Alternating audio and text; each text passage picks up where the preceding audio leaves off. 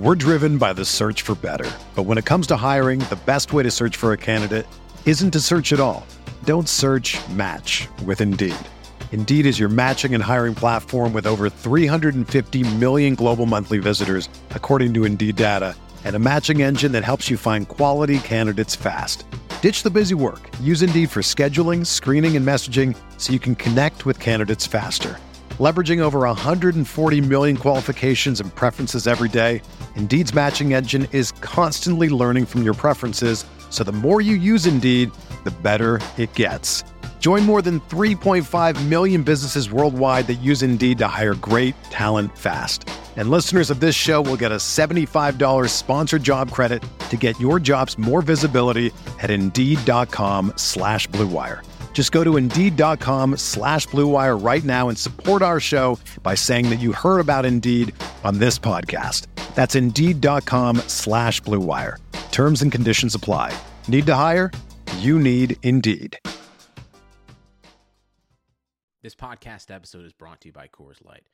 These days, everything is go, go, go. It's nonstop hustle all the time. Work, friends, family expect you to be on 24 7. Well, sometimes you just need to reach for a Coors Light because it's made to chill. Coors Light is cold lagered, cold filtered, and cold packaged. It's as crisp and refreshing as the Colorado Rockies. It is literally made to chill. Coors Light is the one I choose when I need to unwind. So when you want to hit reset, reach for the beer that's made to chill. Get Coors Light in the new look delivered straight to your door with Drizzly or Instacart. Celebrate responsibly. Coors Brewing Company, Golden, Colorado. Pele leaned in and said something to Freddie. Don't let them change you. Keep working on what makes you different and what makes you special. It was great advice, but it caused me some problems. But what could change Freddie Adu? Soccer is going to explode and it's going to be around this kid. We were the Beatles. Everywhere we went, it was the Freddie show. And with that came the expectation, and with that came the pressure. New episodes of American Prodigy drop Tuesdays from Blue Wire Podcasts.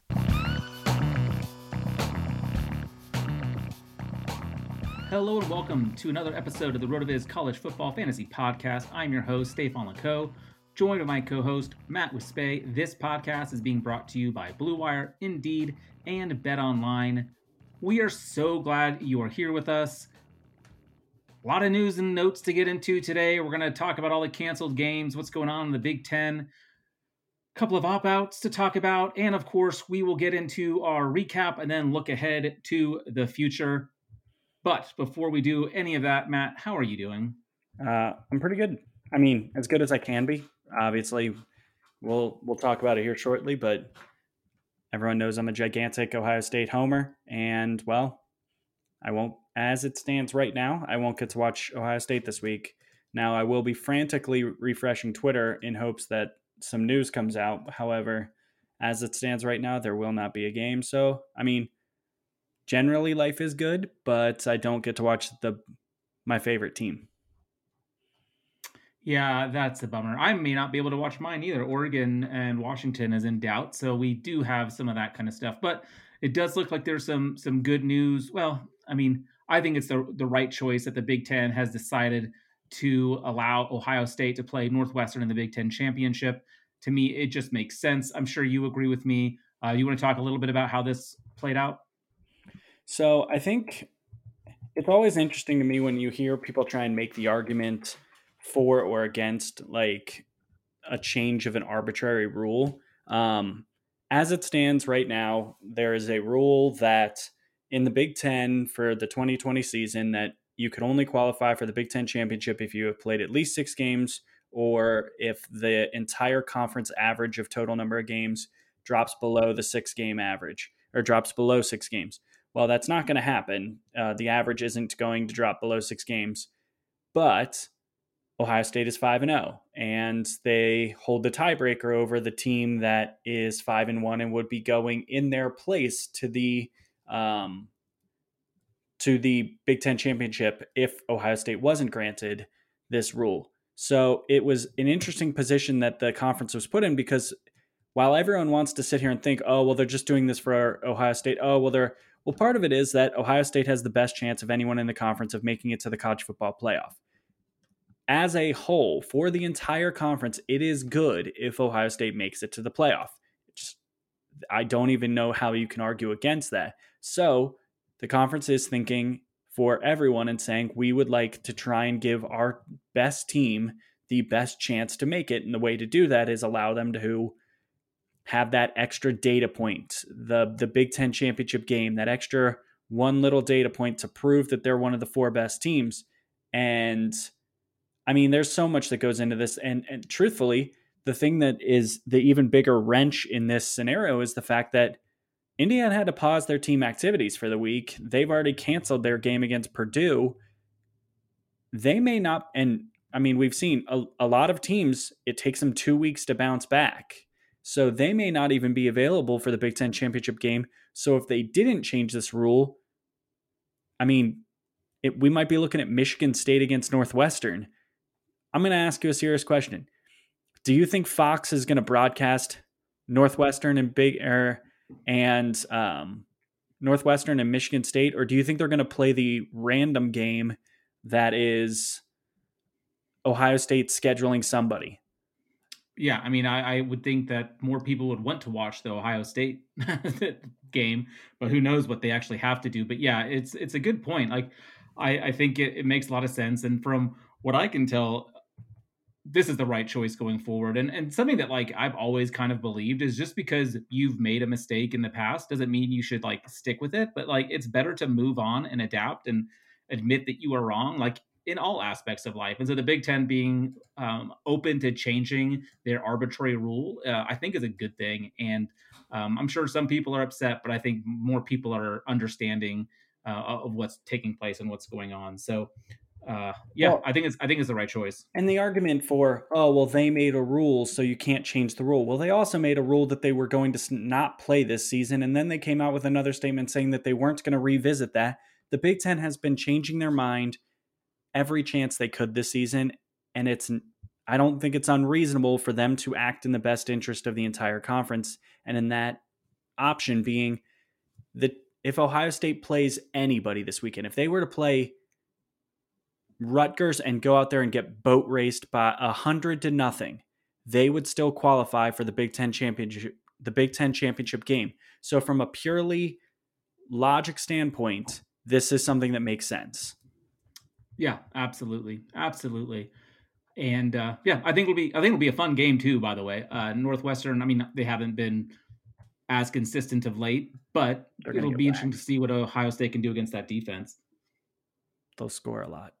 Yeah, I think so too. Um, similar stuff to get into. Tutu Atwell opted out this week. Uh, what do you think of that? He, I know he's a guy that you you've liked in the past. So I think Tutu Atwell is really really good. I I think he is. Um, he and Elijah Moore are kind of in the same camp to me. I think both of them have the potential to be I don't want like I feel like I'm insulting someone when I say that they could be contributing like the way Hunter Renfrow is for the Raiders or, Cole Cole Beasley is for the uh, Bills. I don't think either one of them are ever going to become Julio Jones. I don't think any of them are ever going to be league winners for you in uh, your fantasy teams. But I do think that they're going to be guys that you can plug in as quote unquote boring produ- production and valuable assets to an actual a real live NFL roster. I think Tutu, his size is is going to be interesting to see how the NFL reacts to it because this year, it kind of in particular, there's quite a few of the the short wide receivers that they're going to have to wrap their head around as hey these guys can still be super productive even if they can't see like even if they can't see the quarterback um right so it's just it's a unique situation and i think this is going to be a um I, I think Tutu's probably at the earliest or talking about a third round pick. He probably ends up falling into the fourth round.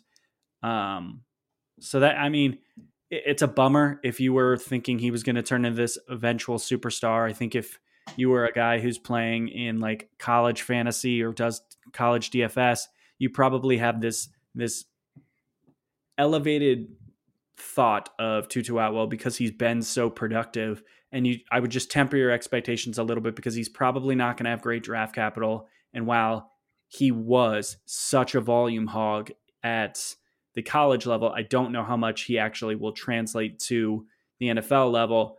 With that being said, I love him. I think he's he's been a really fun player to watch. I I've talked about him what like 25 times this season. Yeah, just about. Um, he's he's really really good, and I think it's going to be a. I mean, I, I'm happy to see him go to the NFL.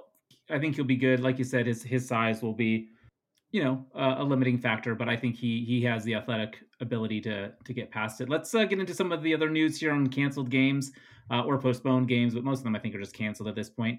We've got Michigan, Ohio State, as we mentioned off the top.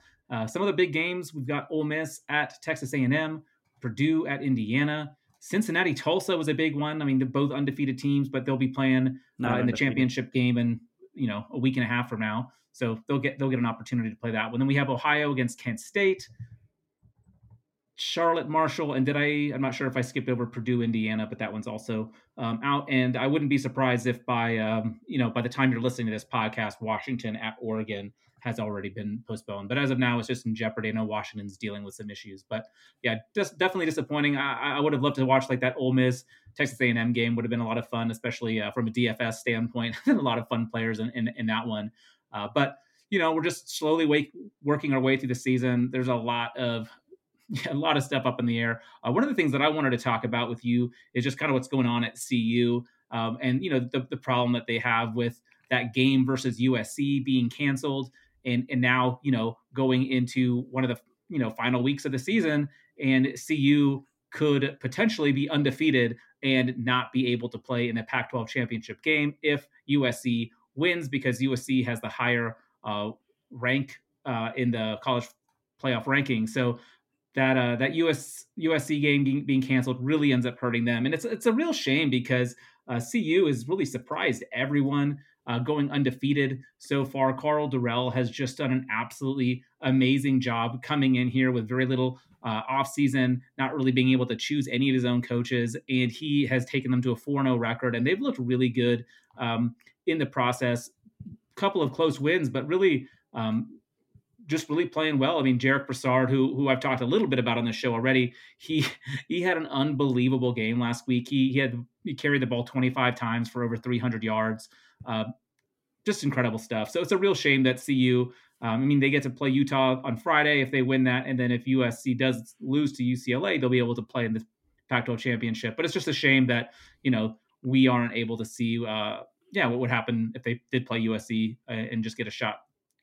Like I mean, that to see who goes in. It's kind of just the way 2020 is. I think we all, even when everyone released a schedule, when the Pac-12 and the Big Ten came back, we said that hey look they have very little opportunity to like have a bad week. You can't have um, a random game gets can- get canceled because it, it will throw things into flux. I feel for colorado. It, it definitely it's unfortunate for them um, i wish the pac 12 would look at just say, like throwing out conferences but i think that requires a pretty big um, big change and that's it's hard to swallow if you're um I mean if you're Oregon, you you're desperately hoping that they they just kind of say sorry Buffalo. I mean sorry Colorado in this situation because you're potentially going to get in with a 4 and 2 record and you might get to hang that Pac-12 banner on what's a rough what would I mean be described as a pretty rough season for them. So it sucks. I mean, I feel for them. Them's the breaks, yeah. but uh, hey, if you're Colorado, pull a UCF. Just start claiming it. Start oh, saying oh, that everyone was afraid to play you. USC ducked out of the game because they were terrified and blah blah. blah. I mean, own it. Be the team yeah, that fun. it's sort of obnoxious, and you know what? No one can say you're wrong. Absolutely, it's it's good. It's good stuff.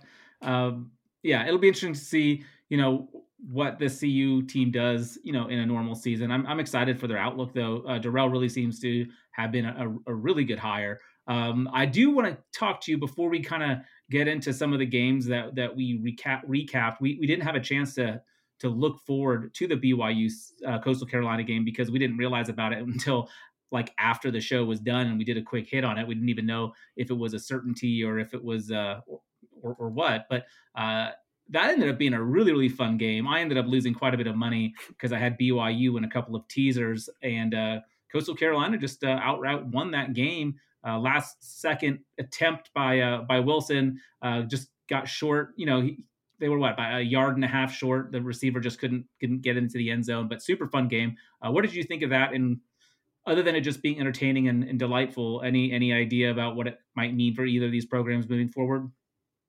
I mean, for BYU, give them all the credit. They took that game on 48 hours notice. They got it scheduled.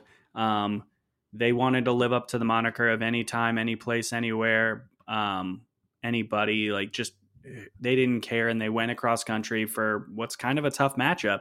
And also give credit to Coastal because for as much as everyone is um, giving all this credit to all the other schools, Coastal might have the best resume of all of the non Power Five programs. They've, I mean, they're really solid and they're really good. And they, I mean, early on in that game, they were taking it to BYU. Or when I, um, when I was watching the early stages of the game, I pretty much realized that my oh, I was gonna said I would take BYU up to 17 in this game. Yeah, um, that's a problem because they they just seem to have their number. It, I mean, I saw some stuff I didn't like. I really don't like the the BS stuff that happened on to Zach Wilson getting. I mean, Coastal yeah. made it very clear they were going to try and rough him up. They did. They weren't wrong for doing so. It was within the rules of the game. But I hate it, and I'm sorry. I know people don't are gonna call me soft for it, but what I like I just don't like the unnecessary, hey, let's try and hurt the quarterback. Um, right. But whatever is what it is. It's part of football. You can't really get mad at a team that has seemingly been overlooked for most of the year and them trying to make sure that they're winning on the biggest stage that they get. So cool for them. They got a game day experience. They got all of it. The best part is that it was a game day game and then the game was on ESPNU hilarious right. to me. Um, but no, great. I, I mean, I'm not going to go. I, it wasn't one of the best games of the college football season. I think anyone who says that forgets that Texas A&M and Florida happened. Like that was that was probably the game of the year to date. Um, there there have been better games, but regardless, it was fun. I enjoyed it. Yeah, I think it was fun, and I think it's it's too pro. Well, I guess a lot of people watch BYU, but for a lot of people, that was the first time they'd ever seen Coastal Carolina play. So I think that also makes it a lot of fun. Anything else you want to chat about before we get into uh, the rest of the show? No. All right. I'm sure there's plenty of stuff that's going to come up along the way. Before we go any further, though, I do want to, want to take a second to tell you about Indeed. Indeed has been absolutely awesome for me personally as I have mentioned a few times now, I've taken on a new role at my day job where I have to sit and look through resumes and try to find the right people for my company and, and, and looking to hire can be really, really difficult. But Indeed has really made it so much easier. And that is because they have a new way of matching me or you with candidates instantly it delivers it delivers a short list of quality candidates whose resumes on indeed match your job criteria so that you can contact them um, super quickly when you sponsor a job. Using Indeed has just been absolutely a game changer. When I boost my jobs, I'm able to get my candidates on my screen way quicker, and I know that they are going to be a good fit. Right now, Indeed is offering our listeners a free $75 credit to boost any job post, which means you'll see more quality candidates and you'll see them fast. Try Indeed out with our free $75 credit at Indeed.com slash BlueWire. This is the best offer anywhere. So go right now to Indeed.com slash BlueWire. This offer is valid through December 31st, so do not wait. Terms and conditions apply. All right, Matt, let's jump into our Week 14 recap. Uh, we had a kind of an up and down week. Uh, you're you're you're about to get things uh, turned around here. You had a two and six week, not your not your best. You went two and two on our our regular games. I went four and two on the locks, and then three and one on our regular games. Uh, take us through some of your picks and, and kind of what you thought about them. And uh, you don't have to take too much time. We can, we can go through this pretty quickly here. I'm blaming you for bullying me. Um, yeah, that's fair. Uh, so I went two and six. My only wins of the week were Ohio State and uh, minus 12 and a half in the first half against Michigan State and Penn State minus 11. My losses were Wisconsin minus 14. They lost outright. Uh, Alabama LSU under 68 and a half. Uh, App State, Louisiana over 51 and a half, Oregon minus nine and a half at Cal. I hate you, Oregon. Um, Me Central. Michigan minus one and a half at Ball or against Ball State and Bowling Green plus two and a half at Akron. Uh, like I said, you bullied me into those last two picks. It's your fault. Uh, I don't claim them. Uh, this whole system is rigged. Yeah, that that that's fair. That is very fair. I uh, I'll stop bullying you. Bullying is a bad thing. Uh, my loss on the week was Memphis plus one and a half at Tulane. They got beat pretty pretty handedly. Uh, ended up being a, a 14 point loss. Uh, oh no, I had another loss. I also lost Oklahoma State. Um, I had them minus two and a half. They lost straight up to TCU, even though they uh, they had every opportunity to win. They just couldn't put the put the game away. I think uh, you and I should have a conversation when we have a little bit more time about what's wrong with this Oklahoma State team and if uh, if Gundy should be on the hot seat because they just kind of are, are treading water here as a, a upper but middling you know Big 12 team. Anyway, conversation for another time. Uh, my Liberty plus seven got canceled. Buffalo and Ohio over 58, which was like my favorite play of the week last week, was canceled. Uh, the ones I won though, Texas A&M minus seven. Uh, that that game was closer than the 31 to 20 scoreline showed. Uh, Tamu was down going into the fourth quarter. It, it took a little bit of luck. I was I was sweating that game out pretty hard. I do not like betting on Texas A&M because it was it was a rough watch. I was very afraid. Uh, Oregon State plus 11 and a half. They lost by six, so that one covered. Texas minus seven. They took care of business against K State, winning 69 to 31. And then Miami minus 15 was a slam dunk as they uh, they shut out Duke 48 nothing. We did not hit on any of our upsets, unfortunately, this week. Uh, the closest ones were uh, BC over Virginia, got close, but not close enough. And then Oregon State, Utah, as I mentioned earlier. So uh, this is our first week that we didn't get a, an upset special. And, uh, and that's okay. Uh, let's jump into the Week 14 review here. Let's spend a little bit more time on that Texas A&M Auburn game. Uh, the dude you were watching and, and, and pointed out to us uh, had a monster day. Other than the tight end Wydermyer, I thought he was the most impressive player on the field. So why don't you talk to us a little bit about Smith? So Ainias Smith is he's kind of turned into like a slot receiver, but he also gets run out of the backfield. He's their I think he as it stands right now, I think he's still their leading receiver and he is their second leading rusher. He is a guy that I think will eventually get to the NFL, not as a huge like volume guy, um, but probably just as a Swiss Army knife type player. Uh, I mean, the fact that they're when when things are meaningful, they are putting him on the field, and I am. He is a guy that I have been liking more and more as the season progressed. And everyone knows I'm not a huge Isaiah Spiller fan.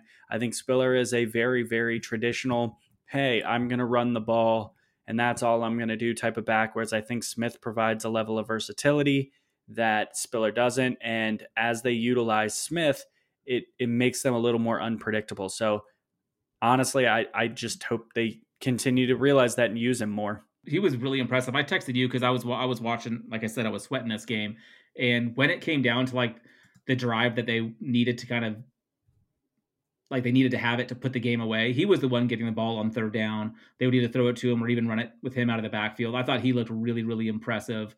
Uh, Isaiah Spiller looked pretty good too. He's a guy who I, I, had my eyes on. He he had 20 carries for 120 yards. Honestly, though, uh, their backup running back, whose name I can't pronounce, he was by far uh, more explosive. I, I, thought he had a really, really good game. Uh, Kendall Mond, I mean, um, Mond, uh, he again he flashes at times, but other times he just misses open wide receivers. Kellen Mond's a guy I'm still not really sure what to do with. Uh, let's let's move on though. We had Liberty at Coastal Carolina canceled, unfortunately, uh, so we don't need to go over that.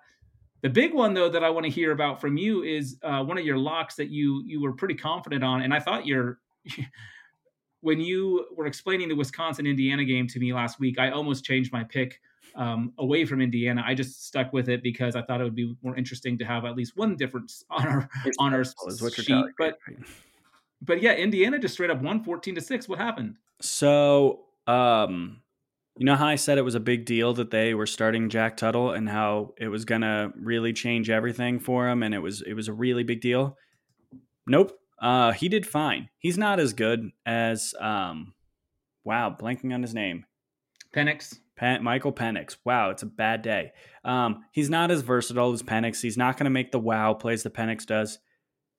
But that defense was good enough to stop kind of a flailing Wisconsin offense. And um, I mean, I Wisconsin's dumb. Uh, I'm I don't know how to say it any nicer than that, but I don't know why they're off. They I mean they should go back to the offense they were running for the past ten years. Just stick a running back back there. Doesn't matter. Go out, get four four to six, somewhere between four and six yards a carry, and just keep going with it over and over and over again. It will be boring as heck, but their offense is not good enough to try and play fun. And well, they didn't do that. Um, Indiana made them not be super successful, and uh, yeah, I, I'm all the way wrong on this game. I I thought that Indiana was going to lose comfortably, and they did not. Yeah, one of the things that I, I thought was interesting is just seeing kind of uh, how excited we were about Mertz after that first game versus Illinois, and then you know they had Wisconsin struggled with the with some COVID issues and didn't get to play a couple games, and we were like, oh man, well we might never know just how awesome Mertz was, and now that he's back in there, it's just been pretty unimpressive, pretty uninspiring. Um, he, uh, yeah, he hasn't had a great game in a while, like. This game against Indiana, zero touchdowns, one interception. The game against Northwestern, he had one touchdown but three picks. So uh, he was fine against Michigan with two touchdowns and no interceptions, but even that game he only threw for 127 yards. So when you look at these four games Mertz has played, it's really only that first game against Illinois that was was decent at all. So uh, definitely still a lot of question marks around him. Uh, but to your point, I think uh, it might be good for Wisconsin to get back to what they're um, what they've been good at over the over the past decade plus. So uh, yeah, interesting for them. Wisconsin's definitely been a bit of a disappointment, uh, but a team that isn't disappointing. I mean, I think every week it's just like, oh my God, how long can they keep this up? Let's just keep betting them. Alabama 55 at LSU only managed to score 17, and Alabama easily covered that 29 and a half. Uh, Mac Jones, who you were watching, went off again, 20 for 28 for 385. Uh, Metchie was the guy I was wanted to see. Just, I mean, we all know what Smith does, but what was Metchie going to do? He went four for 58 and no touchdowns. Uh, Smith, eight receptions, 231 yards, three touchdowns. And then um, the running game got going too, of course. Um, he had 21 for 145 and three touchdowns. I mean, absolutely monster game from the big guys at Alabama. Um, what more is there to say about this team? I mean, Najee Harris, Devonta Smith, these guys are just getting it done. Mac Jones looks great. I mean, they're the clear number one in the in, in college football right now. I mean, it's they are the only team that you do not have any questions about at the moment. Um, I am not. I will tell everyone right now. Alabama will not be my pick to win the national championship. Um, shocker. Um, but this this is they're they're where they should be right now. Um, we won't. I'm not going to do the same thing that everyone's saying. Obviously, Devonta Smith is the more valuable player on that team. Mac Jones should not be a Heisman finalist. Devonta Smith should be. I don't think he should win it because I'm not lying to myself. Um, but he's having an amazing year. And yeah, unbelievable. He is just even though like he's like the main receiver and people know he's getting the ball and they still can't stop it. It it's hard to stop. I mean, let's be they Derek Stingley should have been shadowing him the whole game. He wasn't. Um, but LSU's just their defense isn't good. It wasn't good last year. It honestly, it was pretty good the year before that, but it is what it I mean, their defense hasn't been good for 2 years. Their secondary has been incredibly overrated for 2 years and yeah, Alabama's passing attack is as good as there is in the country. So, I am a huge believer in Devonta Smith as we talked about on the Campus to Canton podcast. Um, Smith is my is my wide receiver two in this class, and um, yeah, I mean it's I I think he has very very big upside, and I think there is a nearing 50% chance that he ends up being the top overall wide receiver drafted. Yeah, I would totally agree with that. Um, you mentioned that on the uh, College to Canton podcast, and I was like, yeah, I don't know. But then he went out and did it again this week and that one one of those touchdowns he caught, I mean, I'm sure you saw the highlights, just unreal, just able to go up in coverage, um, contested catch, crazy acrobatic catch, unbelievable player. Um, yeah, he's just been so impressive. I, I, think he should go as a number one receiver, and I do think he should win the Heisman. But we talked about that last week. Um, let's move on to the last game, uh, one that we both got wrong. Uh, Oklahoma was favored by 22 and a half. They ended up winning 27 to 14 at Baylor, but Oklahoma did have some some players out with COVID issues, so so they were slowed down a little bit by that. Uh, what what did you think of this one? Do you think uh, think Oklahoma has a shot at all at the playoff? If chaos ensues, I mean, it'd have to be severe chaos. Yeah, I mean, though, right? it, it does. And we're now the problem now is is that you're running out of time. So Yeah. what you needed if you were Oklahoma was you needed Auburn to pull off that upset, or you needed this Ole Miss uh, Texas A&M game to happen, and then you needed Notre Dame to come out and just absolutely destroy uh, Clemson, so that takes them out of the running. You need Alabama to go out there and absolutely destroy um, Florida, so they're out of the running, and then you needed um, you probably need Ohio State to slip up. It's to say that they have any path. They do, but it's it's a very very small path and it requires basically perfection from them and who knows they need a lot of help. I mean, it, it needs it needs everything from them. So no, it's a bummer. They got really good after that start. Um, you just wonder what their season would be like had they not slipped up against Iowa State. Had they not, um, yeah, they they're a bummer. at this point, like even avenging that loss in the Big 12 championship game, like avenging that loss they had against Iowa State by beating them, it, it's yeah, like you said, too too little, too late. Um, it was nice seeing you know Spencer Rattler was a little bit better. Uh, only threw one interception, had two touchdowns. Uh, Jaden Hazelwood, who you were watching, didn't get that much of an opportunity. He only had one target, uh, which he converted for a reception in 12 yards. Uh, it'll be interesting to see what they can uh, do moving forward here. I don't think we'll be. Oh yeah, we'll be talking about their their game at West Virginia here in a minute here. Uh, so let's take a quick break here from our colleagues over at RotoViz, and then we'll be right back to uh, to to look ahead to the upcoming week. What's up, listeners? This is Curtis Patrick. I just wanted to stop by and say thank you for supporting RotoViz Radio. You are the absolute best audience in the business, and I know it. As a special thank you, I'm offering 10% off your next RotoViz subscription. Just use code 2020RV Radio at checkout. That's right. Go to rotoviz.com, click subscribe, and enter code 2020RV Radio at checkout for 10% off. You can even extend your subscription. Oh, and one more thing. If you haven't ever done it, please rate and review the podcast you're listening to right now on Apple Podcasts. It's really easy. It only takes like 10, 15 seconds. Just do it. We'd love to hear your feedback. Now, back to the show. And we are back. Let us get into the week 15 preview. First up, Friday night football. We've got Utah at Colorado. Colorado favored uh, by two. This is going to be a good one. I'm I'm really excited. It's going to be right down the road here. Of course, no no fans really in the stadium, but um, but I'll be watching. I'll be I'll be dialed in for my uh, my alma mater, the Buffaloes. What do you think happens in this one? And uh, who's the guy you want to watch? Um, I'm going to be watching Sam Noyer. Um, he's not particularly special. I don't want to like sell him as this guy that's a anything. He's not going to the NFL, but he's from Beaverton, Oregon, which is just fun to say. Um, averaging 7.2 yards per uh, yards per attempt, completing 62.1 percent of his passes. The scary thing, if you're um, if you're watching him, is he does have only a one to one touchdown to interception ratio but I think this is a pretty solid team. I think they are markedly better than this Utah team, who has been fine. I mean, they're a one and two team with their one win um, coming against Oregon State in a pretty high scoring game. I think Colorado is going to be able to do whatever they want offensively. I think that this uh, Utah team has struggled against competent offenses, and I think they will likely struggle against a competent offense here. Colorado wins this game going away. Ooh, going away. I like that. I hope you're right.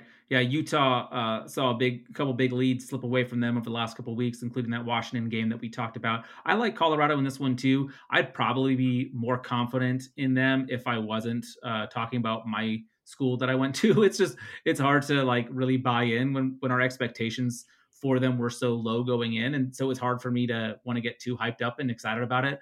But I'm going to be watching this with my my good buddy Eric.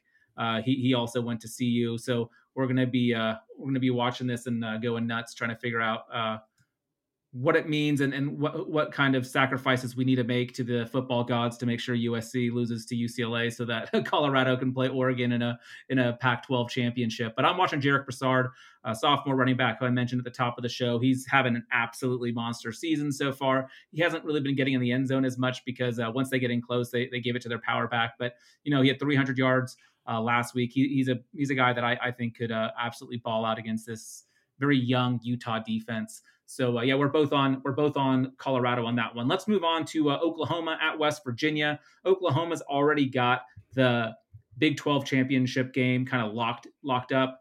Uh, so I'm curious, kind of what this game is going to look like against a, a, West Virginia team that's you know not having a great year, but they can be pretty scrappy at home. It is a tough place to travel to. West Virginia getting two touchdowns plus 14. You think Oklahoma can cover that, or is that too big of a number for you? I think they should cover that. I think they are a substantially better team than West Virginia. Um, they are, I'm just pulling up some stuff right now. They've covered, I'm blanking on being able to read at the moment. Sorry to everyone. I mean, no, up always, the Baylor not game, always easy. Where they were 23 point favorites. They'd covered their previous five spreads. Um, they're a really really good team. I think uh, this Oklahoma team is probably um, one of the five or six best teams in the country. I don't want to say they're they're top four because I I do think they probably lose on a neutral field to any of the current top four. But I think that they are probably one of the top five or six. I think they would give A and M, Florida, um, Cincinnati, for that matter, all those teams. I think they would give them a run for their money. So I think they should be able to cover this this number here. Um, I'm going to be watching Rhamondre Stevenson. I've mentioned his name a few times so far. Um, really, ever since he's returned, their offense has been clicking in a way Absolutely. that it hadn't been with T.J. Pledger and Seth McGowan. Um, I think he's I think he's really really good, and what he when he gets going, it allows for Spencer Rattler to kind of have the open passes that you're accustomed to seeing with an Oklahoma offense. That yeah, you bring up a good point because we've been talking about Oklahoma a lot, and I I kind of was like, well, I think Spencer Rattler just needed a couple games under his belt to get used to playing um, as a starter. They're a young team, and maybe that's part of it. But you are right that this offense really started, and the team in general started playing a, a lot better once Stevenson did get in there and was able to uh, kind of solidify that running game. So that's definitely a good point.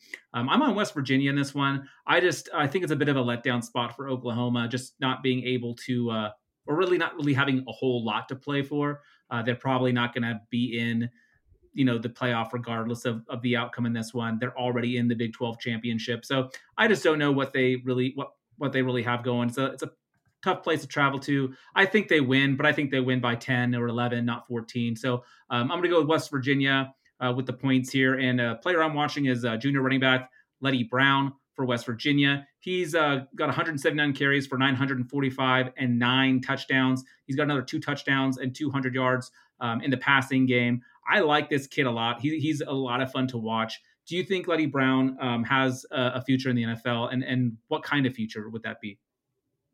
No, I don't. I, and it's always hard to say um, because running backs can kind of come out of nowhere. I think he's he could have a Chris Carson type path where he kind of comes right. out of nowhere, gets on a roster, and then when the opportunity opens up, he doesn't screw it up. Do I think he's going to get drafted to a team and be in the top three running backs on the depth chart? No, I don't. And I think what he it, with a guy like him, what you're looking for is does he get into camp and does he make it through all the roster cuts? If he does, then that gives him a chance. Um, and a chance is really all you need if you're a running back because if you if you go out there and do great in two to three games, teams just leave you on the field. I mean, look at yep. the guy we used to talk about all the time when he was in college, Myles Gaskin. Um, was a really late round pick. He was not someone who the NFL valued and didn't see much in him. And this season, he's become pretty valuable for Miami. So it doesn't take a lot. You just have to get on a roster. He's a productive guy. For my opinion to change, he's going to have to go be a freak athlete at the combine. And I just, I don't see that happening. I, I think that's, I think that's fair. Um, Eno Benjamin will be that guy pretty soon who gets a shot at, sure Arizona and, and, takes off for the Cardinals, and we're all drafting him three years from now in the second round. Uh, Georgia is traveling to Mizzou. Mizzou favored by 13. It's kind of surprised by that number, but Georgia doesn't really like to run up the score. They do have JT Daniels um, kind of manning the the quarterback position now. Uh, how do you think this one plays out? I have to take Georgia. I think um, they still are pretty good on defense. They're not amazing. They're still um, the more talented team. And I think that, I mean, is it even a question that JT Daniels is just, he should be the guy under center? He probably should have been the guy under center all year. I don't think there's really anyone who would argue that at this point. I think he is about as talented a quarterback as we've seen at Georgia in, I don't know, a decade. I mean, I think he's probably more talented than Fromm. Hmm. And I say, I mean, Justin Fields was there, wasn't he? started. Uh, if they were, uh, what does this prove? It proves Kirby Smart doesn't know how to pick his quarterback because there was people who actually thought D'Wan Mathis was the guy and was actually outdoing him. So who knows? Um, yeah, I, I don't really know this number. It's a little bit scary. I don't think Georgia is going to go out there and beat them by like 40, but I do think that this is probably a game where Missouri struggles to score and Georgia gets to like 30. Yeah, I I, I lean with you. I, am with George on this one too. They uh they uh, just looking at their at their schedule. They've only lost two games, and those games were to uh, Alabama and Florida, two teams that are like well, Alabama obviously in the playoff, and Florida who was kind of knocking on the door. And so they got two really quality losses. And even with that, they're a team that no one's really talking about, no one's very excited about. And uh, I think it's just for the reasons that you brought up. They they took too long to get JT Daniels going, so their offense was pretty slow. Their defense, while ha- while it has been dominant at times, um, you know Mississippi State put up 24 against them. Florida beat them with a, a massive 44 number, and then even against South Carolina, they gave up. Uh, you know, 16 is not that much, but it, it, wasn't like a a dominant performance by the defense, in my opinion. Uh, so I, I think your angle on this one is right. I do think Georgia wins this one. Uh, I had this one on my sheet for a lock, but I just I don't know. I couldn't I couldn't roll with it. Well, I, I might change my mind when we get down there. Uh, but uh, I'm with you. Georgia is a team that I uh, fully expect to, to win this game. Uh, a game that I have a really terrible grasp on that I just can't uh, get a good feel for is North Carolina traveling down to Miami. Miami is favored by three, and I could see this game playing out in so many different ways. It's really really hard for me to kind of tell myself a story um, as to why I should really back either team here. Uh, I've seen like that Miami Clemson game is just like so vivid in my memory because we were hoping that Miami would be able to give uh, Clemson a run for their money, and they just got that. I told you that the line was too small, and that right. I thought Clemson was going to win by murder. Right. It, that is exactly what you said. But we hoped that it would be a good game. We hoped that there'd be some, um, you know, without Notre Dame, it's just been so long since the ACC has had someone to compete with Clemson, and we were hoping that this Miami team would do it, and they just laid a laid an egg, and they've been good since then.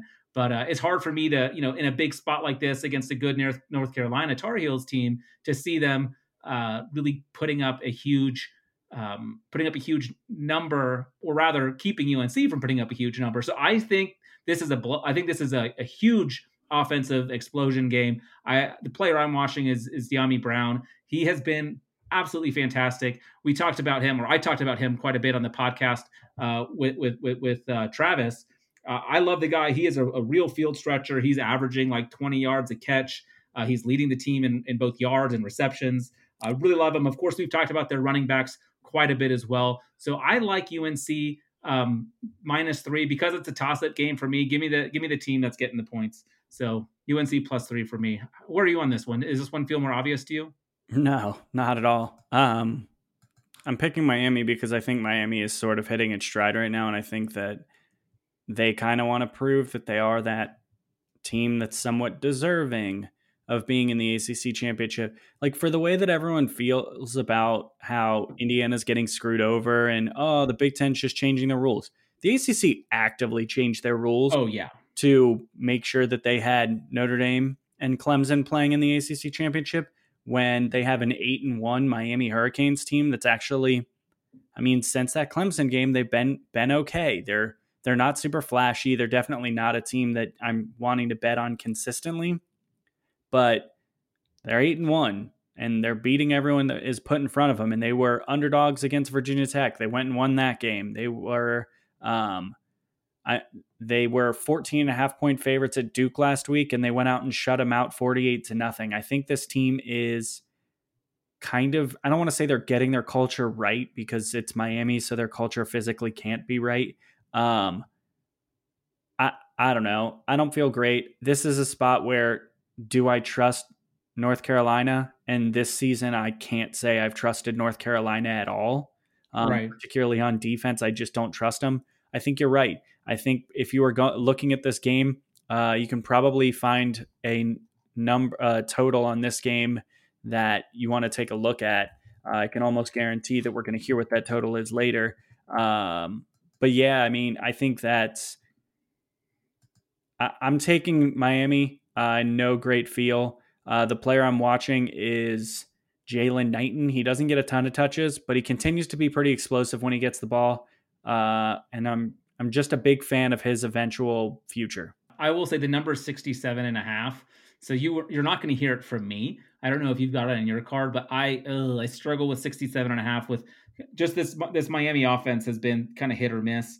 Um, one of the reasons I like the three points with UNC is because like they beat Virginia by five, they beat NC State by three, they beat Va Tech by one. So outside of that Duke game, um, a lot of their games have been real close. So I could see this one being pretty close too. But uh, yeah, like you said, it's it's it's a tough one. Um, USC UCLA should also be a close game. UCLA is uh, getting three points here, so USC the favorite at the Rose Bowl.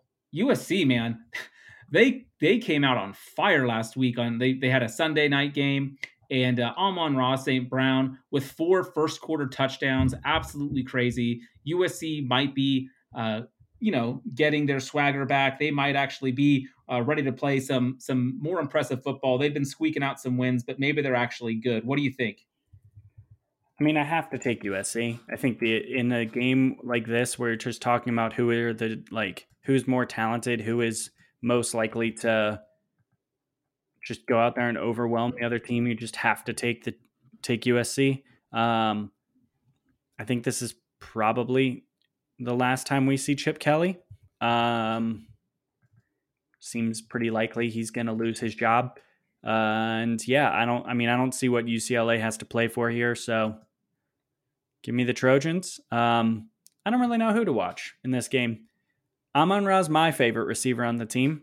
I'm gonna go with Tyler Vaughns because he's the least fun of all of them.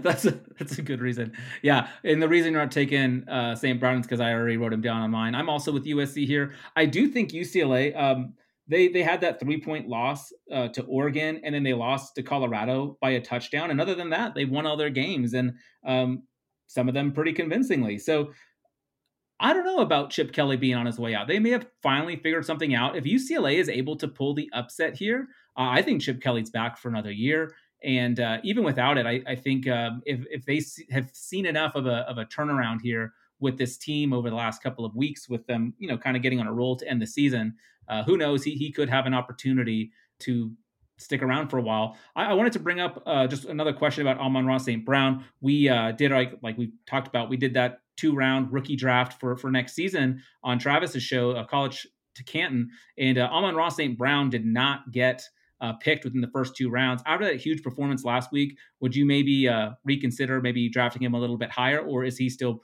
pretty much uh, looking like a later round pick in, in rookie drafts? I mean, I've always liked him. I think that they're you're starting to see him get back to where he was at the start, or our expectations were that he was a guy that could be a big volume guy and could be a um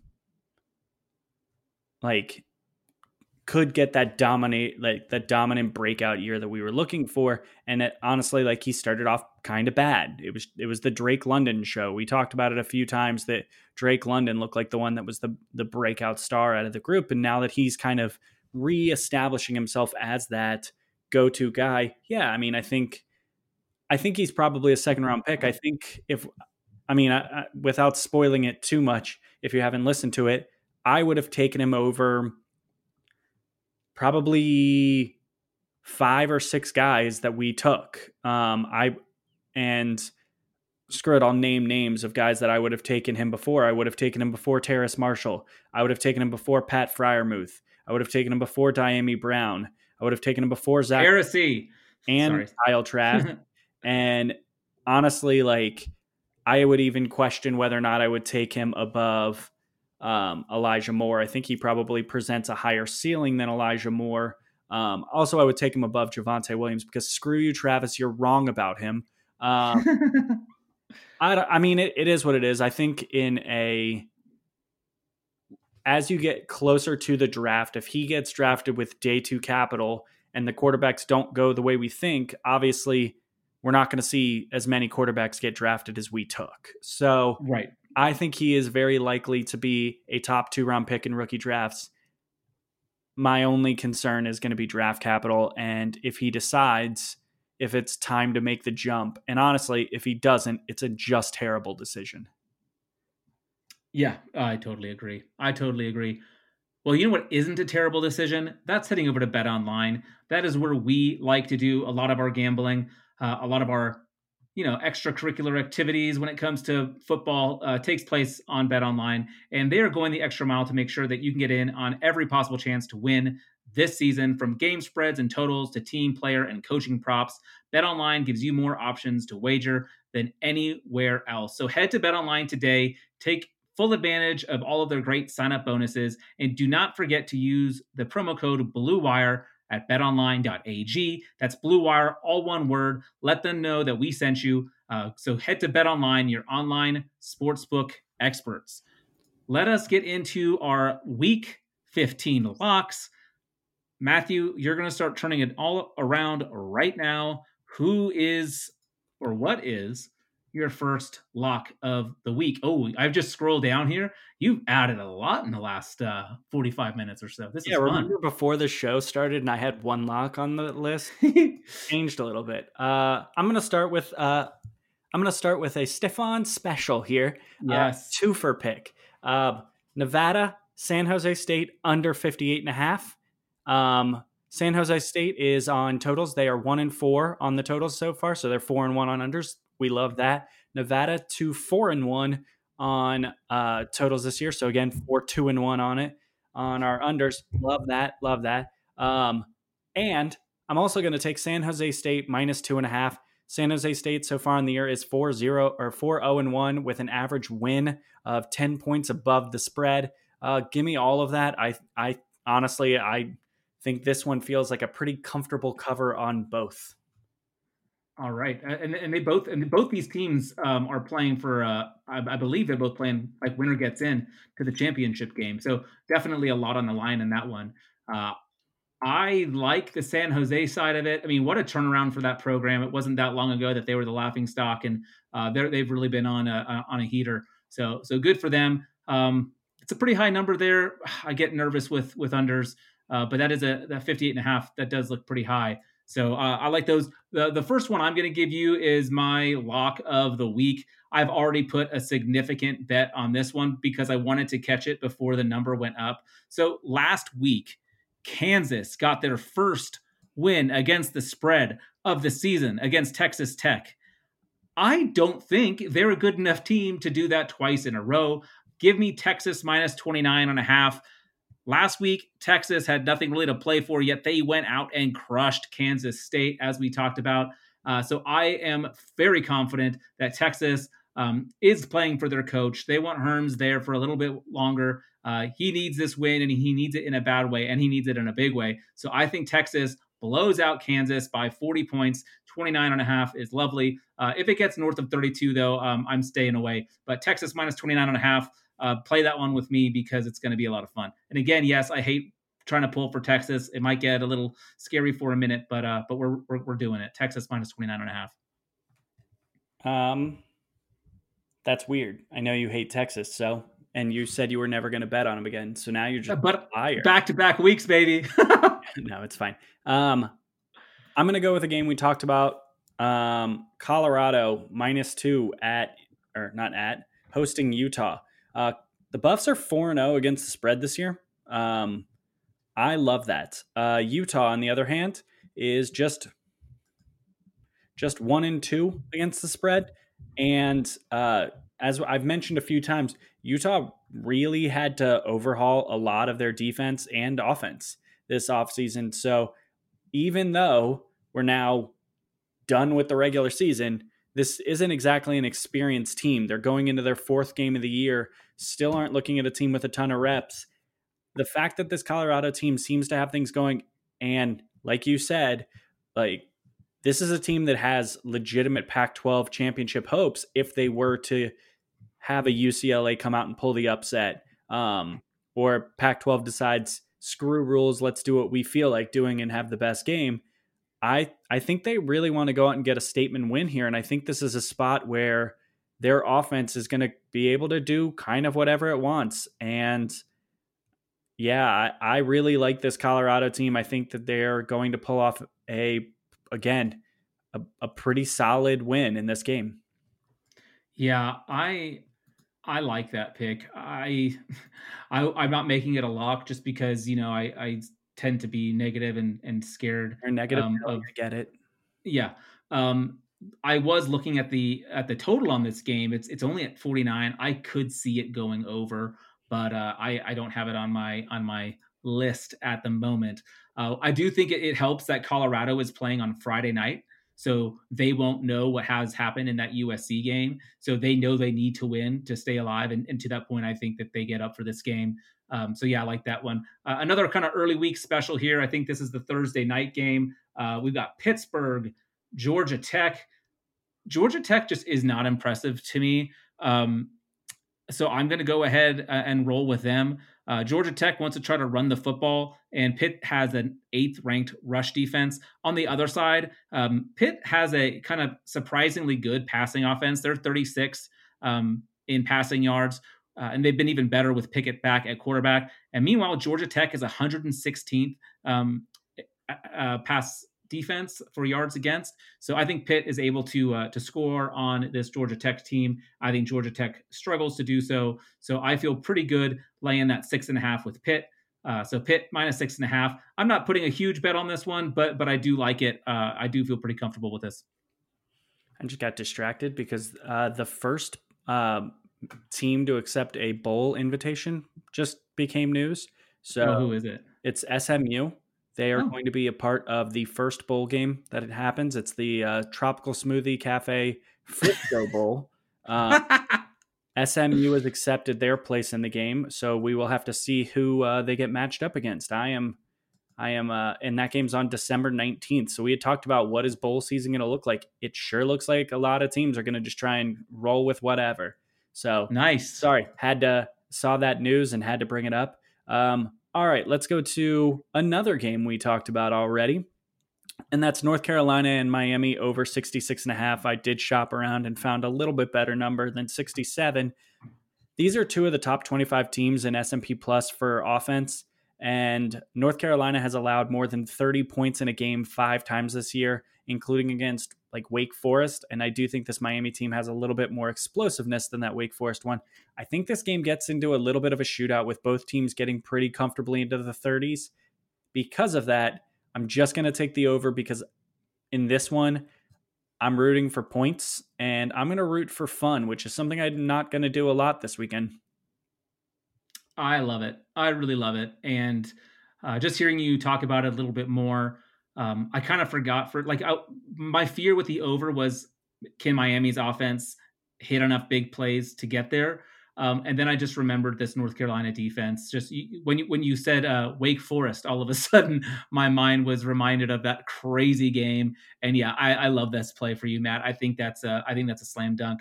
I have an over for you as well. It's a much lower number. It's over 47 in Boise State at Wyoming. Uh, with Wyoming, of course, you want to check the weather. Uh, the winds are expected to be, you know, between 10 and 13 miles an hour. So that's not ideal, but it's also not detrimental. There is a, a chance of snow in the forecast. So I am not betting this one yet. I'm going to wait until Saturday to see what is actually taking place weather-wise. If things are getting crazy in uh, in Wyoming, I'm going to stay away. But uh, well, I'm not. I'm going to still lock it in for you guys. but I would recommend to you don't bet it until the day of. Make sure that the weather conditions are are decent for for football. If there's snow, that I'm okay with that. Uh, Boise State looks so good. Um, they are five and zero on overs. Uh, their their games average 69.4 points per game, so they're both scoring and giving up enough points that this number should be uh, pretty easy to get to. So Boise State, Wyoming over 47. I'm locking it up now, but I do recommend that you, my good listener, wait until Saturday uh, to play this one. I talked to my physical therapist today, uh, Dr. Abel, about this one because he, he he needed some help with some bets. I said wait till Saturday, but then uh, maybe you'll get the number even a little bit lower if people are nervous. But smash that Boise State over this week. I like it. I'm gonna get the vomit game out of my system right now. I may I, I went with grossness a few weeks ago when Notre or when Northwestern played. Uh, honestly, had, uh, they played Michigan State, and I actually almost got close. I'm gonna go with another vomit spot. Uh, Illinois and Northwestern under 41 and a half. Yeah, it's gross. I, I'm not gonna lie to you, it's gross. The game has a very high percent or a high chance for precipitation, and they're looking at winds up to 24 miles per hour throughout the game. They're not crosswinds, but they're steady winds. Passing is going to be a very real struggle for both of these teams. Kicking is going to be a struggle for both of these teams. And Northwestern is one in four on uh, totals this year. They're only. I had. I mean, yeah. Tell me a reason why this doesn't turn into a like 14 to 10. Northwestern just walks off and is comfortable with it. Yeah, I had this one on my card. Um, it says Illinois at Northwestern. I did this a couple days ago. Under 43 and a half, debating this one on principle. Uh, because, like, you know me, I don't like taking unders any anytime. If it's an under in the 40s, I really, really hate taking it. So um, I am totally on board with this. I totally agree that that's a really smart bet. I just can't take it. I just can't. I can't take a 41 uh, 41 and a half point game uh, scares me too much. But I'm going to give you my vomit play of the week here. Uh, I'm betting against my Ducks. I, I, think they pull out the win here, but Washington at plus six. When I saw this number, I was shocked. I thought Oregon would be favored by maybe three, three and a half at the most. Oregon has not done enough to show me that they are um, trustworthy. They're inconsistent. Uh, when their defense plays well, their offense can't score, and when their offense is putting up big numbers, their defense is getting run on like crazy.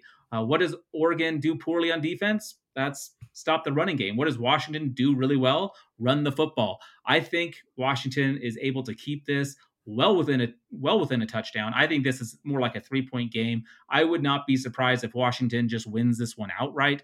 Uh, S&P Plus also has this as a uh, much closer game. I think they have it at like two points. Um, and you know, Oregon uh, in their last seven games, they're two and five against the spread as a favorite. So I'm going to go with uh, Washington plus six here. Just too big of a number for me to feel comfortable with Oregon. Hope they still win. Think they will probably still win, but uh, six points is too many. I don't know which one of these games I feel like rolling off. So we're just going to roll with a real quick hitter here. Central Michigan and Toledo over 52 and a half. Both these teams are um, three and two on the year against totals. I think they do it again, and I think it's another game where they score a little bit. Let me quickly find this game on S and P Plus and see where they have it because I feel like I owe you more analysis than that. Apparently, I can't read. No, those are just difficult ones to find on here. Do I just not have this game on here? Mm-hmm. Oh no, here it is. They have everything. it point four, so I've got a lot of leeway on this one. Yeah, uh, give me give me Central Michigan and Toledo on and over because it's fun. I like it. I, that is a fun one. Uh, I like the Rockets. Um, and there's too many Michigan teams to keep track of, so it's always hard for me. Is Central or Eastern or yeah? There's a lot. Um, my next one, I've got uh, kind of three unusual games from from my perspective. Like I usually go with uh, uh, you know the power the power five schools um i'm gonna go with buffalo minus 32 and a half at Akron. When I looked at this game originally, I wanted to take the over because Buffalo just knows how to score a ton of points. But then I realized like I don't know if Akron is going to be able to to hold up their end of the bargain. I didn't feel comfortable um, trusting them to score against anyone. Uh, so I'm going to just take the 32 and a half. Um, well, I'm going to lay the 32 and a half points with Buffalo. Akron is 3 and 14 against the spread um, in their last 17. And, and, that third win was last week against Akron, uh, excuse me, against Bowling Green, who is just absolutely terrible. So I don't think they're going to be able to hang with Buffalo at all. Buffalo is 6 and 1 in their last 7, averaging more than 50 points per game, and they have the number 2 rushing offense um, as well as the number two offense in yards per play. I think they're going to be able to get up big and in a hurry. And uh, yeah, 32 is a huge number, uh, but I'm I'm okay laying it uh, against a, a, really bad Akron team. I like it. Um, That's a big number, though, isn't it? It's a kind of scary number. I mean, is it?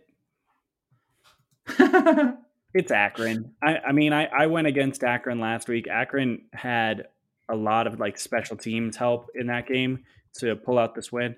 Um, I need to just stop looking at games, by the way, because this isn't helping my cause. Um, yeah, I think you're good. I think this will be a Jaret Patterson special. Um, all right. I feel like I probably have more left than you, so I'm going to roll a little bit quick here again. BYU, they're coming off of what was, I mean, has to be decide, described as a pretty disappointing loss. this team, on even with that loss, they're six three and one against the spread on the year. Um, S&P Plus has this game at 19 points. I think BYU is going to come out and look to run up the score against a, an okay San Diego State team, but not a great one. Um, I think BYU wins this game probably in the 20 range. So give me BYU minus 15 and a half. Oof. Uh, that's that's a that's a big number there. Um, but yeah, I think I think they'll they'll want to bounce back. Um, I'm I'm sticking with a thread here that you'll you'll pick up on. So Akron had a nice you know a nice win last week, but only because you know they played against one of the worst teams, as I mentioned, in Bowling Green. This week, Bowling Green is up against Miami of Ohio, uh, and the, the line is only minus 23. So I'm going to go ahead and stick with Miami of Ohio minus 23. Akron just beat this Bowling Green team by four touchdowns earlier this year, Miami beat Akron by 31. So, by the law of transitive properties, I feel very, very good about this particular bet. Um, I know it doesn't always work like that, but uh, Bowling Green is one and four against the spread this season. Um, Miami of Ohio is two and one. I, I, think they're able to cover this number. Bowling Green, like I said, is is terrible, and they lost by more than this to a terrible Akron team. I think uh, I think uh, Miami takes care of business. So uh, again, kind of not a usual game for me. I don't usually uh, play around in, in, these waters, but uh, the temperature was just perfect today. You know, I like it because picking against Bowling Green is fun, and you picked a team that is very close to where I live, so I'm cool. Oh, fun. Um, you know, let's go rivalry. Let's go rivalry with this one. Arizona State and Arizona. Um, I don't think this Arizona State team is a high flying offense. I think they have a lot of players, but I think they would like to beat you by grinding out a win, which is why they are 0 2 against totals so far in this year. Um, Arizona, they're 1 and 3 on totals this year. You know what that all says to me? It says under 56 and a half. Um, I like Jayden Daniels. I think Jayden Daniels will probably have a pretty solid game. I think this game's not going to be super fun to watch for anyone, so give me the under. Yeah, that sounds right to me. Um, Arizona State has it's not like they've been dynamic in the in the few games that they've been able to play. They still look pretty rusty. I think I think that's a, a good call. Um, I'm gonna go uh, go ahead and uh, dance with the Chanticleers one more time. Actually, this is my first time. I haven't bet on them at all this year, but I'm betting on them this week against Troy, uh, minus 13 and a half. Uh, I, I do want to ask you a quick kind of philosophical question when it comes to betting and, and just kind of where you're at when you look at teams that come off of huge wins like Coastal Carolina or the other side of it, like you just mentioned with BYU, uh, really disappointing defeats. What what do you how do you kind of view the uh, like the letdown factor or the looking ahead factor when kind of analyzing your picks and what you want to do? Do you put a lot of stock into that kind of stuff? The uh, the un uh, the, the unobjective feelings side of things. Do you put much stock in any of that, or is that kind of a you don't really know it until after after the fact? I mean, it's all subjective, right? It's all a little bit. There's some nuance to it all. For this Coastal Carolina team, what reason? what reason do they have to have a letdown spot? I mean, I get it The BYU is probably the biggest win. That was their Super Bowl of the year. But now everyone knows who you are. And if all of a sudden you go out and say, beat Troy by three, and you have a close game against a an, an mediocre to bad Troy team, there's there's really no way to spin that positive. And I think Troy's not very good. So I think that is probably a good spot. For most, I, I think it's I, I mean, I think it's a level of nuance. I think you have to look at it. If you're talking about like Alabama, who is going to just go out there and boat race um, pretty much anyone in their conference. Yeah, it just means that you get more backup time. I think it when you're in spots like that that you'll probably get to see their like meaningful second string players. But if you're Coastal Carolina, I don't think you're really worried about your second string players. I think if you're in their spot, it's more of a just you go out there and you try and look impressive every single week. So I don't know. I thought UC was going to have like seven letdown spots, and it it didn't happen until UCF. So who knows? Yeah. Yeah, I, I, just find it one of those things that's really like I listen to a lot of podcasts and they talk about letdown spots or look ahead spots, and I just find it so difficult to to buy into because they don't. They kind of seem like a crutch argument that you don't really know if it was true until after the fact. Like, oh yeah, we can tell that such and such team wasn't prepared, so maybe they were looking ahead to the next week. But uh, I just don't use a lot of that in my analysis. I was just curious if you did. So um, anyway, that was my, my play. All that to say that my play is uh, Coastal Carolina minus 13 and a half at Troy. You know, I like that one a lot because fuck you, Troy. Um, yeah. What did Troy ever do to you? Minus 14 and a half against uh, Middle Tennessee State. And oh, that's right. That's right. holding a grudge against them. They're one of my I love it. teams. Oh man, I almost want to jump on board. You know what? I'm agreeing with you on that, but that's not the pick I'm going to I'm legit just going to have as many picks as humanly possible this week because you know what? It's the last week of the regular season. So yep. Jumping on board with you on that one, but that's not one of my picks for right now. Uh, right now, we're going to go with a fun one because everyone knows I love fun. Uh, North Texas team total over 37 and a half against UTEP everyone knows that I really, really like uh, betting UTEP unders. They're slow, they're ineffective, and they're not really a team that anyone should want to watch. Um, the only issue is they're going up against the second fastest team in all of college football uh, this year, according to Pace, a team that runs a play once every, I think it's 19 and a half seconds. Uh, oh, wow. team that runs any faster than them is UCF. So, uh, I'm taking over 37 and a half because you're talking about a really, really fast North Texas offense and a really bad UTEP defense. They're the seventh worst defense according to S&P Plus. So I think North Texas kind of turns this game into a how many points can I score and can I set a record for the highest score ever shown on this particular scoreboard? I love it. Um, we talked earlier about the Georgia Missouri game and I am deciding uh, at, right at this moment that uh, I like Georgia to win this game fairly easily. However, I don't know Win. what fashion that takes, so I'm going to go ahead and take Georgia minus seven in the first half against Missouri. I yep, I love it because you are getting into the weird bets, and you are in my realm. So, but do you like the pick or just the fact that I'm picking something obscure? um, I, I told you, I, I think Georgia is a is a pretty comfortable team in this spot, and I think that they are markedly better than the team they're playing. So in that spot, I'm always going to favor them, and I actually think that their style.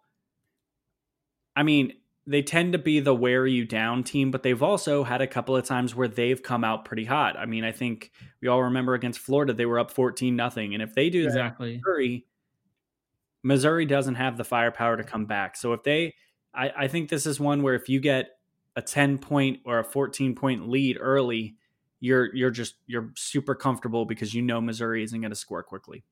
Yeah, my other thinking too with this Georgia team was uh, that game uh, stood in my mind, but but even the Alabama game, if you remember, um, at halftime, uh, it was still you know it was really close. It was I think actually Georgia was up 24-20. So uh, to me, like they they are able to keep things um, in control very early on. And I, I, think they're able to, you know, once they get that lead, they're going to sit on it. So they may not get that 13 and a half number, but I, am I'm pretty sure they'll be up by a, by a score uh, at halftime. So do you have any more? I'm that, that, that was it. That was my last one. so. a lot uh, because I oh, told oh, goodness this, this went, this went crazy. So I got two more picks. Um, Memphis and Houston under 63 and a half. Both these offenses have actually been fairly disappointing this year. They both have a below average offensive success rate and an above average defensive success rate.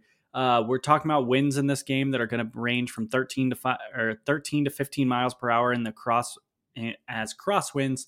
So I think it's going to be kind of one of those games that it's not quite at like the oh my god windy underplay that wins at like a 60 something percent clip, but it is a game where it's going to be pretty difficult for teams to kick field goals and pretty difficult for teams to consistently pass the ball with any real effectiveness.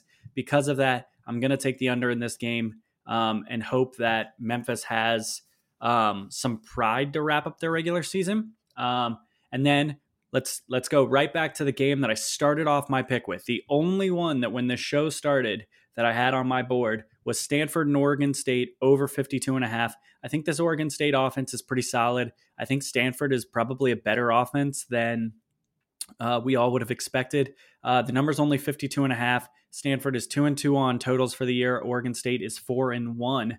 Uh, I don't think this game is like some super duper shootout that anyone should be like watching to be the best game of the weekend or anything, but I do think there's a chance that you get one team pretty comfortably into the 30s and then another team somewhere in the upper 20s. So I think it'll be a good game. And in that one, I, I think it'll push towards the over. Yeah, I think that makes sense. And, uh, you know, being able to root for Jefferson to uh, keep scoring touchdowns will be fun for you. So definitely some rooting interest. Uh, let me jump on a couple of upsets um, that I have for this week. One of them is uh, I'm taking UNC uh, at plus 133 at Miami. I'm taking the Washington Huskies at plus 170 at Oregon. And then I'm going to take Georgia Southern at home at plus 285 against App State. I think App State is a little overrated. I think they are kind of playing off of their uh, their their their fame from some of their big wins in, in, in seasons past. They have not been very good this year, um, at, at, least not as good as we thought. So uh, Georgia Southern at home, I think could be could be fun. So uh, my upset specials: UNC plus one thirty three, Washington plus one seventy, and Georgia Southern plus two eighty five. Uh, I have two. Um, one of them I feel like is cheating, but it's not cheating because they're catching. If you shop around, they're catching as high as one and a half points, and that's Iowa, and you can get them at plus one hundred five at home against Wisconsin. We've mentioned it a few times. This Wisconsin offense struggling to the finish line. They're definitely not coming out here and wowing anyone. Um, and I think Iowa is just good enough to exploit all of that. Uh, the other one I'm taking, I mentioned it earlier. Um, Memphis uh, at home to wrap up their season against Houston. They're plus 140. I think they're going to be able to run the ball okay.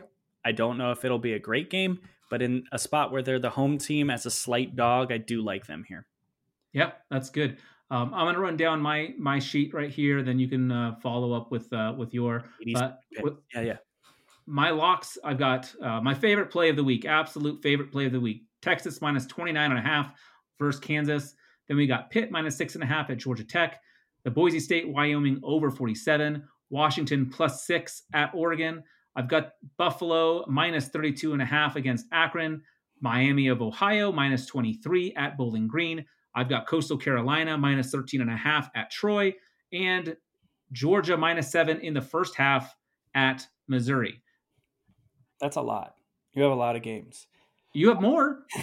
I have 12 games on the slate this week, and we'll start it off at the top. It's Stanford, Oregon State, over 52 and a half. We have San Jose State minus two and a half against Nevada. And we also have the under 58 and a half in that game. We have Central Michigan and Toledo over 52 and a half. Arizona State, Arizona under 56 and a half. BYU minus 15 and a half against San Diego State. We have the gross game of the week, Illinois and Northwestern under 41 and a half. North Texas team total over 37 and a half against UTEP. We have Colorado minus two against Utah. North Carolina and Miami over 66 and a half. Memphis and Houston under 63 and a half. And we're t- we jumped on there with you. Coastal Carolina minus 13 and a half at Troy. Yeah, and and that North Carolina Miami over gets my uh, two thumbs up of approval as well. Love that. Um, I was leaning that Illinois Northwestern game, but I refuse to have my name next to a an under that is a 41 and a half. That is just gross. Uh, but that that's good stuff, man. Army Navy game or whatever. The yeah, like, but that number's like 38 or something. Let's see, is just because we are obligated to talk about grossness. Let's see where that one's at right now. Uh, Army 38 Navy is I'm seeing it. Yeah, it's nope I mean, depending on how gross you want, you can get it as high as 40 and a half. And uh, if you want to take an over in a service academy game, you can get it as low as 37 and a half. Oh my god! And taking the over. Oh, it's so gross. I love that there's a 38, and I'm like, yeah, I'm not touching the over on that one, not with those teams. oh, that's fantastic. Well, great, Matt. This is going to be a good good week. Uh, as you said, this is kind of the last week of, of regular season football. We've got some some championship games kind of right on the horizon, so lots to look forward to. Uh, real quick though, before we wrap up, any any word on uh, who Ohio State might be playing, or if they're playing this weekend? Any news? There's nothing yet. The Big Ten Okay. officially released their statement that they will be um, confirming that Ohio State will be playing against Northwestern in the Big Ten championship. Um, I'm real quick, real quick. Still not seeing anything. I, I'm a little bit disappointed. I thought that maybe we'd get a game, and then I could just tell you that. Uh, Take the first half over. I mean, that's what I would do. If I mean, realistically, if if they get a game, if Ohio State gets a game um, before Saturday, or heck, if they get a game on Sunday, if they get a game on Tuesday, I don't care. Take the first half. Yep. I love it. Well, thank you guys so much for listening. We appreciate you as always. Uh, please do take a minute to uh, rate and review the show. Uh, you can find us in two places, of course. We're either at uh, the College Football Fantasy Podcast. Uh, you can find us there on, you know, wherever you find your podcast, whether it's uh, iTunes or Spotify or whatever. But otherwise, we're on RotoViz Radio uh, main feed. But I do do head over to the College Football Fantasy Podcast feed and, uh, and leave a rating and review. We do appreciate that. Uh, thank you guys so much for listening. Uh, follow us on Twitter. You can find Matt at Wispy the Kid, and you can find me at Stay Fun Laco. Thanks again, as always. We really appreciate it. Um, we'll be back with you next week. Matt, any parting words? Bye, Chris Olave. There it is. We'll talk to you later. Sugar Ray Leonard, Roberto Duran, Marvelous Marvin Hagler, and Thomas Hearns. Legends, whose four way rivalry defined one of the greatest eras in boxing history. Relive their decade of dominance in the new Showtime sports documentary, The Kings, a four part series premiering Sunday, June 6th, only on Showtime. Whether you're a world class athlete or a podcaster like me, we all understand the importance of mental and physical well being and proper recovery for top notch performance.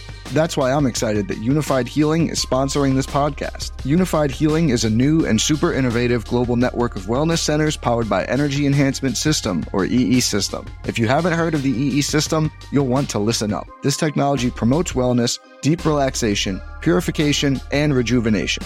In hundreds of locations across the globe, access to a center is easy and affordable. Interested in experiencing the EE system technology for yourself? Go to unifydhealing.com slash bluewire to learn more and find a center near you. That's U-N-I-F-Y-D healing.com slash bluewire. No material or testimonials on the Unifyd Healing website are intended to be viewed as medical advice or a substitute for professional medical advice, diagnosis, or treatment. Always seek the advice of your physician or other qualified healthcare provider with any questions you may have regarding a medical condition or treatment and before undertaking a new healthcare regimen, including EE system.